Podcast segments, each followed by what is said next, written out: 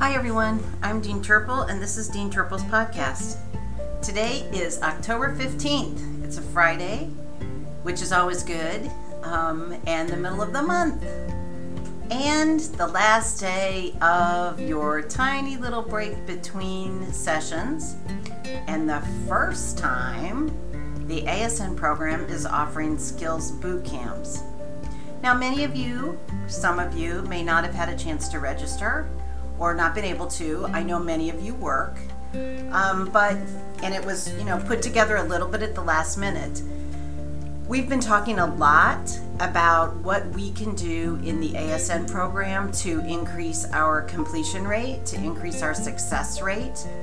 We want to have more students completing our program. We need to get you through the program and out into practice, and it's very important. So the faculty, the ASN faculty, have all worked together and have come up with some things. And as you noted, we've already been offering some student success workshops, uh, test taking workshops. We had two this fall. And we now have a uh, medication administration boot camp for those of you today who are going into uh, NUR 1210 or Process 2 on Monday. And for the rest of you, a chance to register for a skills uh, boot camp and really practice your skills for the class you're going into so you feel a little bit more confident on Tuesday. Because we start a new term, I want to encourage everybody to do some math practice over the weekend. Just keep up with your math all the time. It's been a while since I've recorded a podcast because I was kind of waiting for the information about the skills boot camp. I knew that the faculty were working on it. Um, and then, so I have a long list of things that have come up. I want to remind everybody that we have a um, Associate of Science and Nursing degree program dress code. So I don't see it on South and North, but on Central Campus, I'm seeing a lot of you in your polo and jeans. Um, the faculty will be reminding you that we have a dress code. It is in the nursing student manual, and we are to follow that. No jeans. You need to show up even on class days in your scrub pants.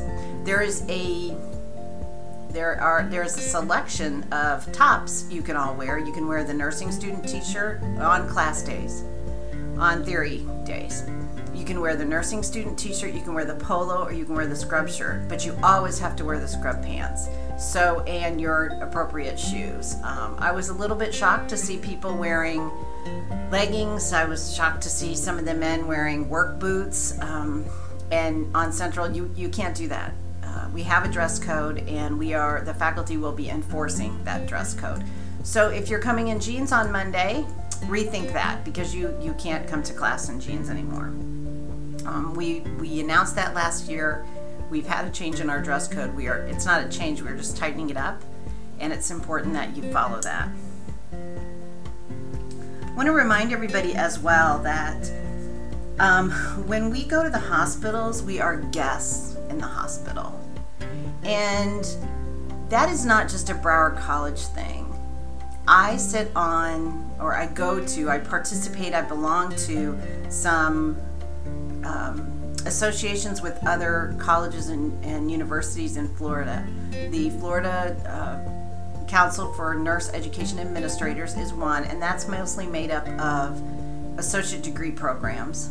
And then the Florida Association of Colleges of Nursing is another that I participate on and that is a lot of colleges and universities in Florida, the nursing, pretty much all of them, the deans and directors.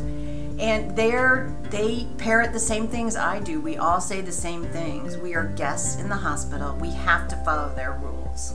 We have to follow their rules.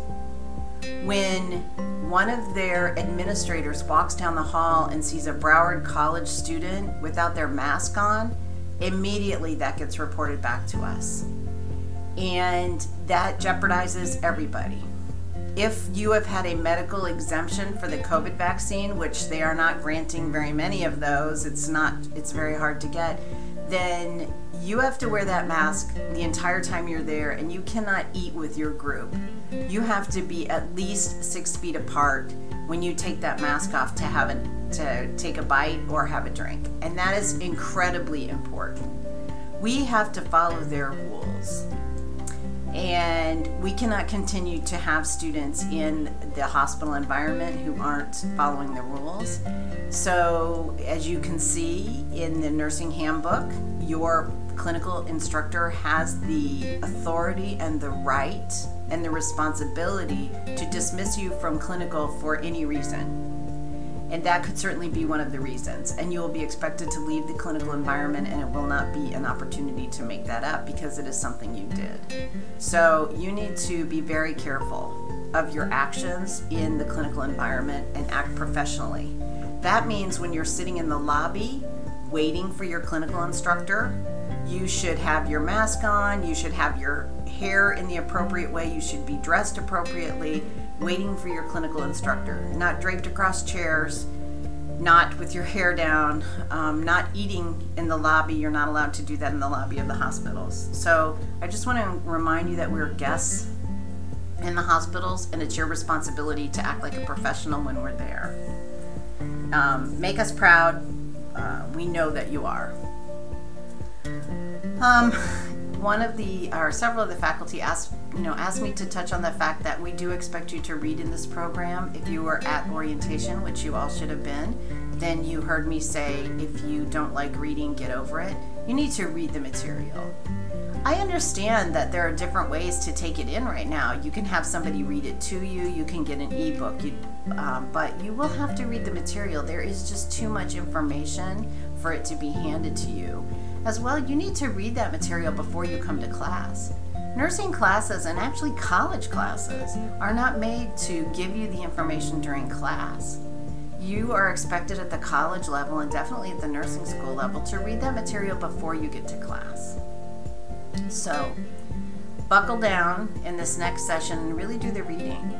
Even those of you who are in trends, you're going to need to read about your patients when you and diseases when you get home as a nurse, I spent a significant amount of time as a bedside nurse, as a patient care nurse, reading about the conditions that my patients had. And especially every time I started a new specialty, I needed to do the reading to find out more about that particular specialty. But reading in nursing is lifelong, and um, getting in the habit is very important. I also think that you should try and employ other methods to help you be successful in your courses. Flashcards. Flashcards are old fashioned, but they work. You need flashcards, and you need to have them in your pocket all the time. You need to be studying them. There are some classes where flashcards are super important, but I think they're applicable to all courses, and you should be making flashcards. You can purchase them, but it sure be easier to just make them yourself. Get in a group and everybody work together. We're starting a new session on Monday, and I'm really looking forward to it. We will have the uh, Accreditation Commission for Education and Nursing here in only a week from Monday.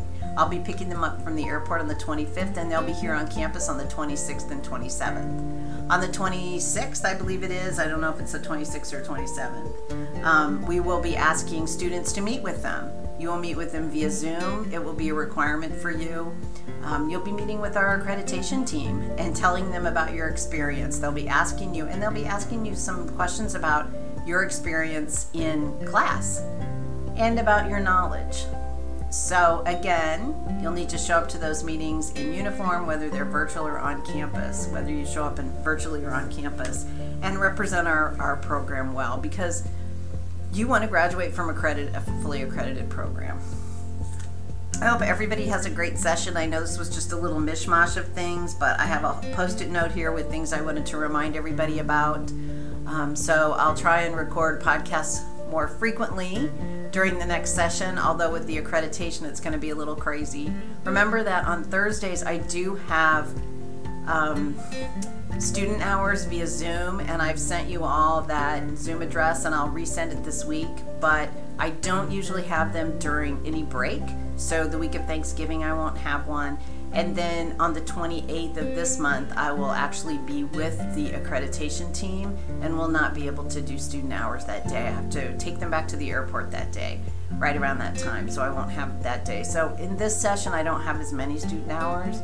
But if there's something specific you needed to talk to me about, you can make an appointment. Um, if it's a classroom issue, if it's that you struggled with a test, I have to tell you that I'm happy to talk with you about it, but you really need to work with your instructor on that. Um, that I don't I don't write the tests. I don't have access to the tests. Um, I can give you some general study tips, and I and I do try and do that. But um, if it's about a specific test or about a specific classroom issue, you need to start with your instructor. And then um, I can coach you. You don't know what to say? Let's talk about it. We can certainly talk about that um, and how to approach that issue.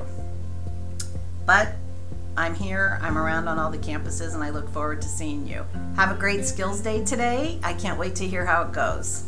And a great session.